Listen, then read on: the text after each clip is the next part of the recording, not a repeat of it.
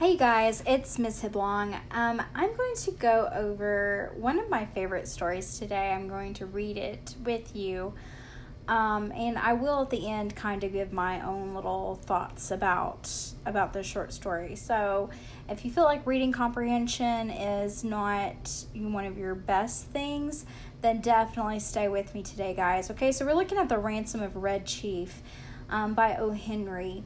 Um, now, one thing you really need to know about this, um, the backstory, is that this was published in 1910. So, a lot of things have happened. We've had a lot of movements, we've had a lot of rules changed, a lot of society um, or societal rules have changed. So, you got to keep that in mind. Um, so, let's just first look at this title uh, Ransom of Red Chief. Um, if you know anything about true crime, which I am a total true crime uh, person, as I've said time and time again on this thing. Um, but a ransom is usually when someone has taken someone or something and they've said, if you want this back, you, you know, you must give me this thing. Um, usually it's money, you know, it's a big amount of money. And what we're going to see today is it is money.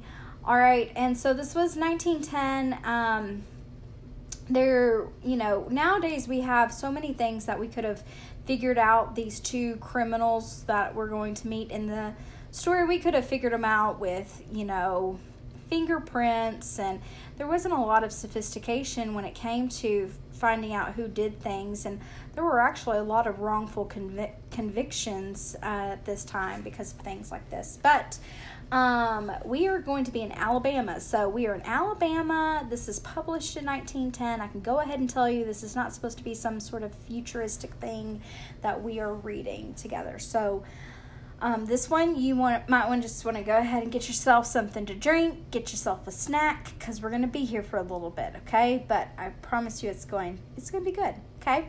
Here we go. It looked like a good thing, but wait till I tell you. We were down south in Alabama, Bill Driscoll and myself, when this kidnapping idea struck us. It was, as Bill afterward expressed it, during a moment of temporary mental apparition. But we didn't find that out till later.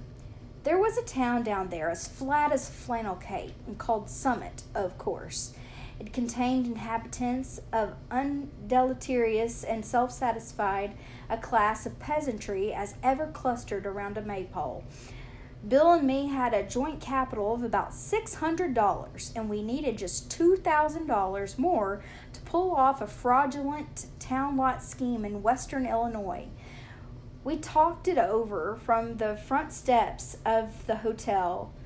Philoprogentiveness, philoprogentiveness, excuse me, says we, is strong in semi rural communities. Therefore, and for other reasons, a kidnapping project ought to do better than there, uh, there than in the radius of newspapers that send reporters out in plain clothes to stir up talk about such things. We knew that Summit couldn't get us after uh, couldn't get after us with anything stronger than constables and maybe some lackadaisical bloodhounds and a diatribe or two in the weekly farmer's budget. So it looked good. We selected for our victim the only child of a prominent citizen named Ebenezer Dorset. The father was a respectable, a respectable and tight, a mortgage uh, fancier, and uh, stern, upright collection plate passer and forecloser. The kid was a boy of 10 with bas relief freckles and hair the color of the cover of a magazine you buy at the newsstand when you want to catch a train. Bill and me figured that Ebenezer would melt down for a ransom of $2,000 to a cent. But wait till I tell you. Okay, so guys, just side note, this would be where we would have some foreshadowing because he's telling us this after this has all gone down. Okay? About two miles from Summit was a little mountain covered with a dense cedar brake. On the rear elevation of this mountain was a cave. There we stored provisions. One evening after sundown, we drove in a buggy past old Dorset's house. The kid was in the street throwing rocks at a kitten on the opposite fence. Hey, little boy, says Bill. Would you like to have a bag of candy and a nice ride? Boy catches Bill neatly in the eye with a piece of brick. That will cost the old man an extra $500, says Bill, climbing over the wheel. That boy put up a fight like a Walter welterweight cinnamon bear, but at last we got him down in the bottom of the buggy and drove away. We took him up to the cave and I hitched the horse to the cedar brake. After dark, I drove the buggy to a little village three miles away where we had hired it and walked back to the mountain. Bill was uh, pasting court plaster over the scratcher, scratches and bruises on his features. There was a fire burning behind the big rock at the entrance of the cave, and the boy was watching a pot of boiling coffee with two buzzard tail feathers stuck in his red hair. He points a stick at me when I come up and says, Ha! Cursed paleface! Do you dare enter the camp of Red Chief, the terror of the plains? He's all right now, says Bill, rolling up his trousers and examining some bruises on his shins. We're playing Indian. We're making Buffalo Bill's show look like a magic lantern views of Palestine in the town hall. I'm old Hank, the trapper, Red Chief's captive, and I'm to be scalped at daybreak by Geronimo. That kid can kick hard. Yes, sir, that boy seemed to be having the time of his life. The fun of camping out in a cave had made him forget that he was a captive himself. He immediately christened me Snake Eye, the spy, and announced that when his braves returned from the warpath, I was to be broiled at the stake at the rising of the sun. Then we had supper, and he filled his mouth full of bacon and bread and gravy and began to talk. He made a during dinner speech, something like this I like this fine. I never camped out before, but I had a pet possum once, and I was nine last birthday. I hate to go to school. Rats ate up 16 of Jimmy Talbot's aunt's speckled hen's eggs. Are there any real Indians in these woods? I want some more gravy. Does the trees moving make the wind blow? We had five puppies. What makes your nose so red, Hank? My father has lots of money. Are the stars hot? I whipped Ed Walker twice Saturday. I don't like girls. You dasn't catch toads unless with a string. Do oxen make any noise? Why are oranges round? Have you got beds to sleep on in this cave? Amos Murray got six toes. A parrot can talk, but a monkey and a fish can't. How many does it take to make 12? Any of y'all right now being quarantined with little brother and sister that likes to ask questions every, you know, every second? Does that sound a little familiar for some of y'all? Too soon? Okay, let's keep going. Every few minutes he would pick he would remember that he was an Indian and pick up his stick rifle and tiptoe to the mouth of the cave and search for the scouts of the hated paleface. Now and then he would let out a war whoop that made old Hank, the trapper, shiver. That boy had Bill terrorized from the start. Red Chief, says I to the kid, would you like to go home? Aw, what for? says he. I don't have any fun at home. I hate to go to school. I like to camp out. You won't take me back home again, Snake Eye, will you? Not right away, says I. We'll, we'll stay here in the cave a while. All right, he said. That'll be fine. I never had such fun in all my life. We went to bed around 11 o'clock. We spread down some wide blankets and quilts and put Red Chief between us. We weren't afraid he we weren't afraid he'd run away. He kept us awake for three hours, jumping up and reaching for his rifle and screeching, hiss, hard in mine and Bill's ears as he fancied crackle of a twig or the rustle of a leaf revealed to his young imagination the stealthy approach of an outlaw band. At last I fell into a troubled sleep and dreamt that I had been kidnapped and chained to a tree by a ferocious pirate with red hair. Just at daybreak, I was awakened by a series of awful screams from Bill. They weren't yells or howls or shouts or whoops or yops. such as you'd expect from a manly set of vocal organs. They were simply indecent, terrifying, humiliating screams such as women emit when they see caterpillars. Okay, pause. I resent that comment. This was definitely 1910. I'm just saying.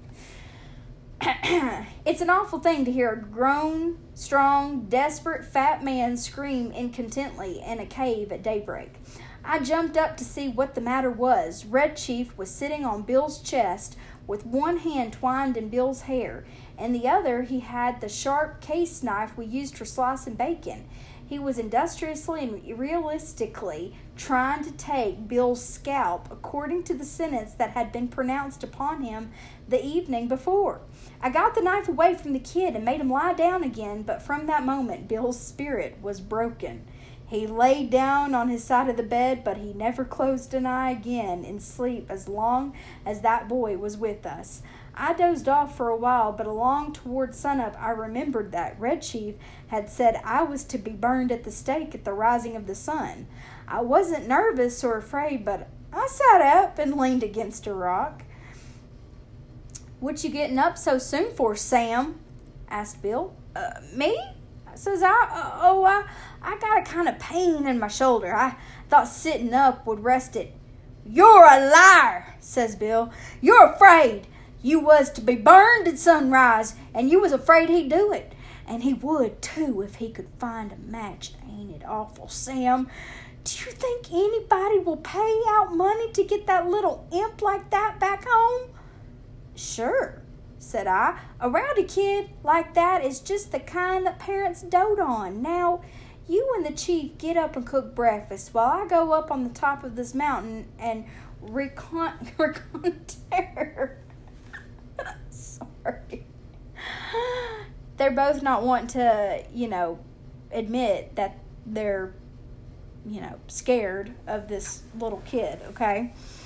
I went up to the peak of the little mountain and ran my eye over the uh, contiguous vicinity. Over toward Summit, I expected to see the sturdy yeomanry of the village armed with scythes and pitchforks and beating the countryside for the dastardly kidnappers. But what I saw was a peaceful landscape dotted with one man, or dotted, excuse me, dotted with one man plowing with a dune mule.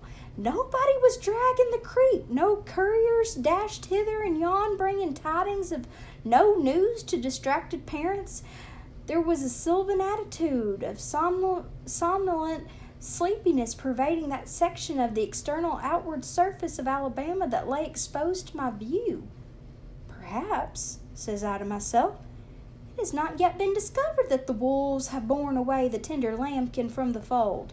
Heaven help the wolves, says I, and I went down the mountain to breakfast. When I got to the cave, I found Bill backed up against the side of it, breathing hard, and the boy threatening to smash him with a rock half as big as a coconut.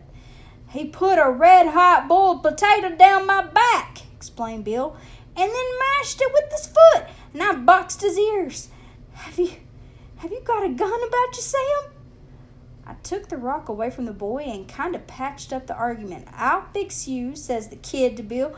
No man ever yet struck Red Chief, but he got paid for it. You better beware. After breakfast, the kid takes a piece of leather with strings wrapped around it out of his pocket and goes outside the cave unwinding it. What's he up to now? says Bill anxiously. You don't think he'll run away, do you, Sam? No fear of it, says I. He don't seem to be much of a homebody. But we've got to fix up some plan about the ransom. There don't seem to be much excitement around Summit on account of his disappearance, but maybe they haven't realized he's that yet that he's gone. His folks may think he's spending the night with, you know, with Aunt Jane or one of the neighbors. Anyhow, he'll be missed today. Tonight we must get a message to his father demanding the two thousand dollars for his return. Just then we heard a kind of war whoop, such as David might have emitted when he knocked out the champion Goliath. Anybody remember what those are called when we refer to things that other people might know, might not know? You're right. It's an illusion. And this is what we call a biblical illusion because we're talking about the Bible here, okay?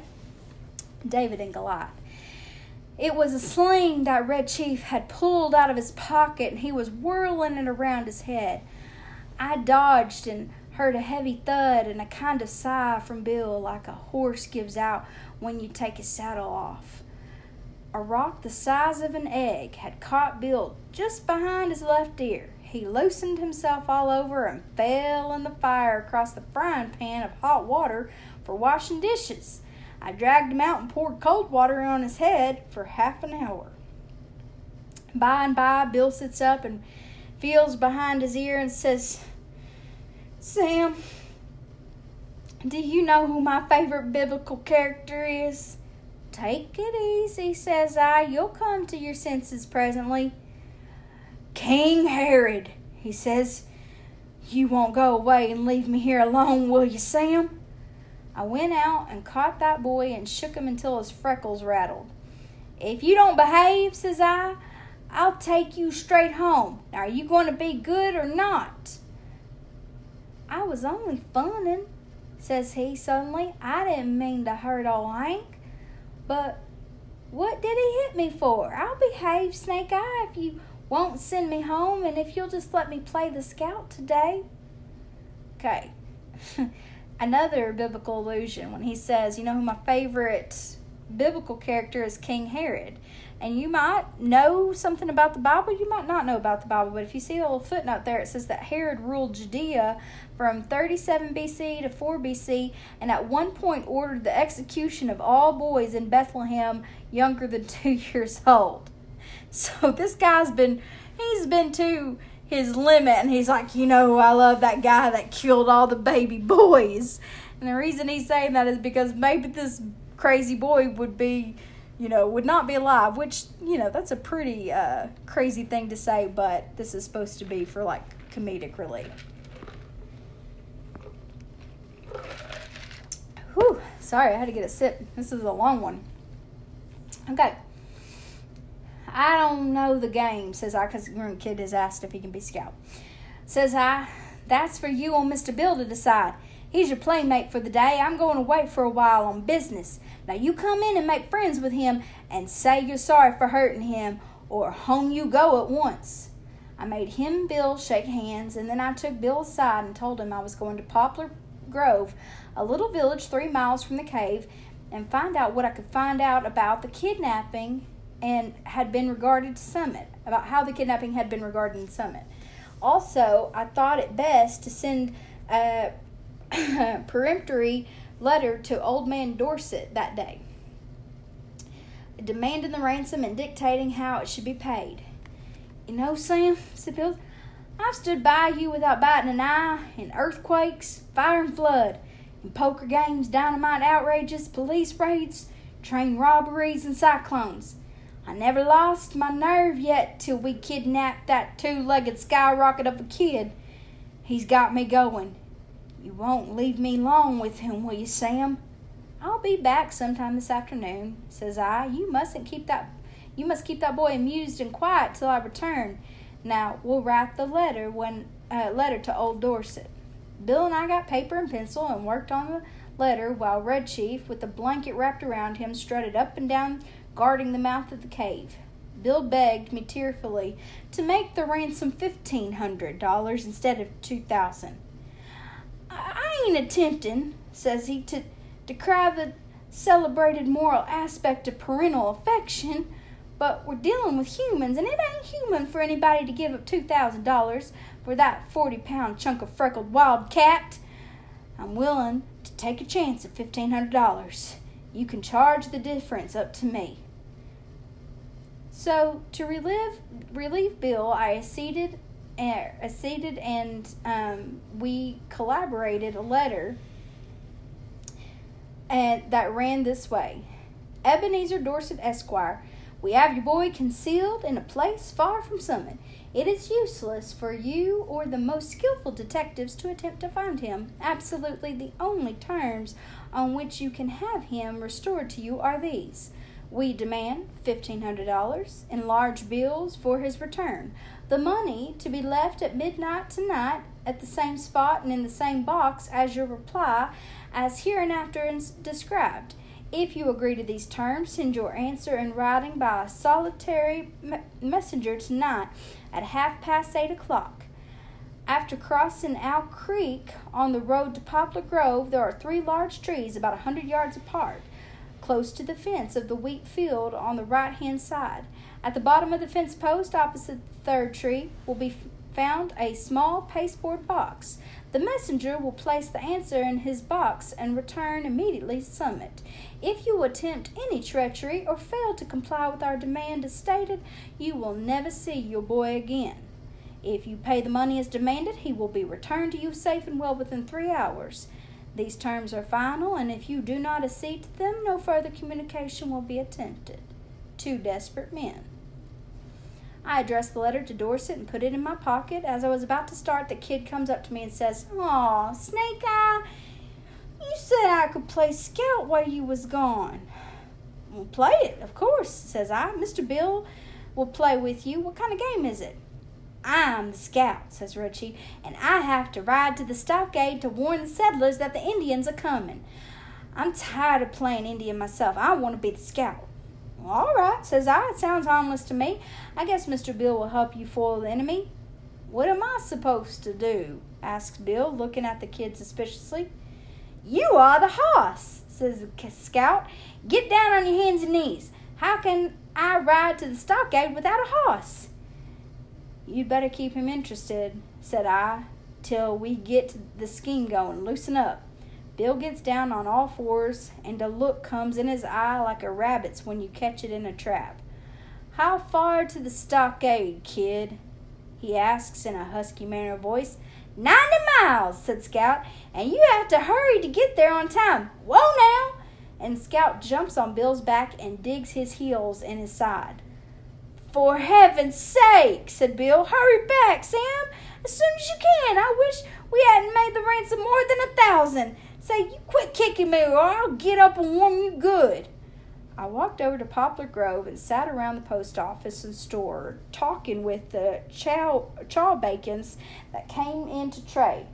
One whiskerondo says that he hears Summit is all upset on account of Elder Ebenezer Dorset's boy having been lost or stolen. That was all I wanted to know. I referred casually to the price of black eyed peas and posted my letter surreptitiously and came away. The postmaster said the mail carrier would come by in an hour to take the mail to Summit. When I got back to the cave, Bill and the boy were not to be found. I explored the vicinity of the cave and risked a yodel or two, but there was no response, so I sat down on a mossy bank to wait developments. About half an hour, I heard a bushes rustle, and Bill wobbled out into the little glade in front of the cave. Behind him was the kid, stepping softly like a scout, with a broad grin on his face. Bill stopped, took his hat off his hat, and wiped his face with his red handkerchief. The kid stopped about eight feet behind him. Sam, says Bill, I suppose you think I'm a renegade, but I couldn't help it. I'm a grown person with masculine proclivities and habits of self defense, but there is a time when all systems of egotism and predominance fail. The boy is gone. I sent him home. All is off. There, there was martyrs in old times, goes on Bill, that suffered death rather than give up the particular graft they enjoyed. None of them was ever subjugated to such tortures as I have been. I tried to be faithful to our articles of depredation, but there came a limit. What's the trouble, Bill? I asks him. I was rode, says Bill, the ninety miles to the stockade, not bearing an inch. Then, when the settlers was rescued, I was given oats. Sand ain't a palatable substitute. And then, for an hour, I had to try to explain to him why there was nothing in holes, how a road can run both ways, and what makes the grass green. I tell you, Sam, a human can only stand so much. I takes him by the neck of his clothes and drags him down the mountain. On the way, he kicks my legs black and blue from the knees down, and I've got to have two or three bites on my thumb and my hand cauterized. But he's gone, continues Bill, gone home. I showed him the road to Summit and I kicked him about eight feet nearer there in one kick. I'm sorry we lose the ransom, but it was either that or Bill Driscoll to the madhouse. Bill was puffing and blowing, but there was a look of ineffable peace and grown content on his rose pink features. Bill, says I, there ain't any heart disease in your family, is there? No, says Bill. Nothing chronic except malaria and accidents. Why? And then you might turn around, says I, and have a look behind you. Bill turns and sees the boy and loses his complexion and sits down plump on the ground and begins to pluck aimlessly at grass and little sticks. For an hour I was afraid of his mind. Then I told him that my scheme was to put the whole job through immediately and that we would get the ransom and be off with it by midnight if old Dorset fell in with our proposition. But Bill braced up again up enough to give the kid a weak sort of smile and a promise to play the Russian in a Japanese war with him as soon as he felt a little better. this is one of my favorite parts of imagery. This big old guy who has just been through it, and when as soon as he turns around and sees that kid has fallen, he just sets down on the grass and starts picking the grass like a little kid who's in a timeout. It's like mad, you know, playing with sticks. It's just trying not to cry. Let's get back to it.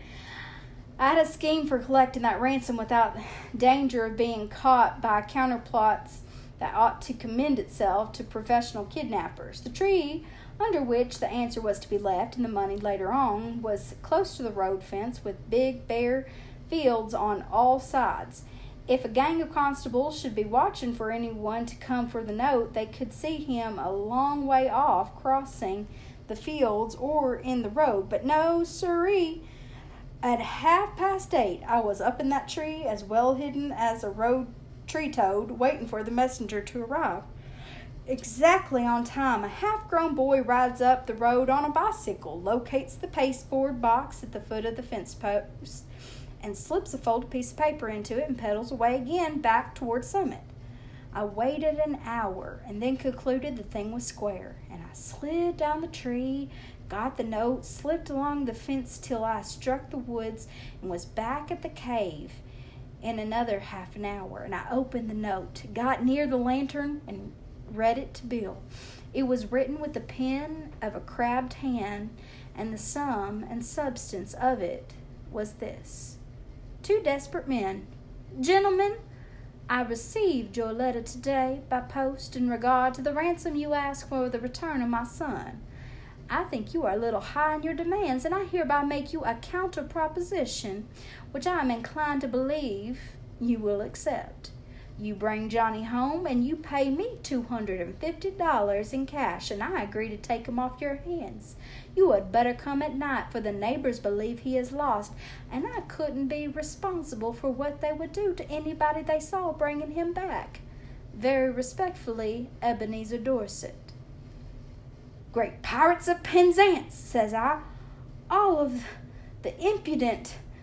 But I glanced at Bill and hesitated. He had the most appealing look in his eyes I ever saw on the face of a dumb or a talkative, talking brute. Sam, says he, what's $250 after all? We got the money. One more night of this kid will send me in the bed at Bedlam.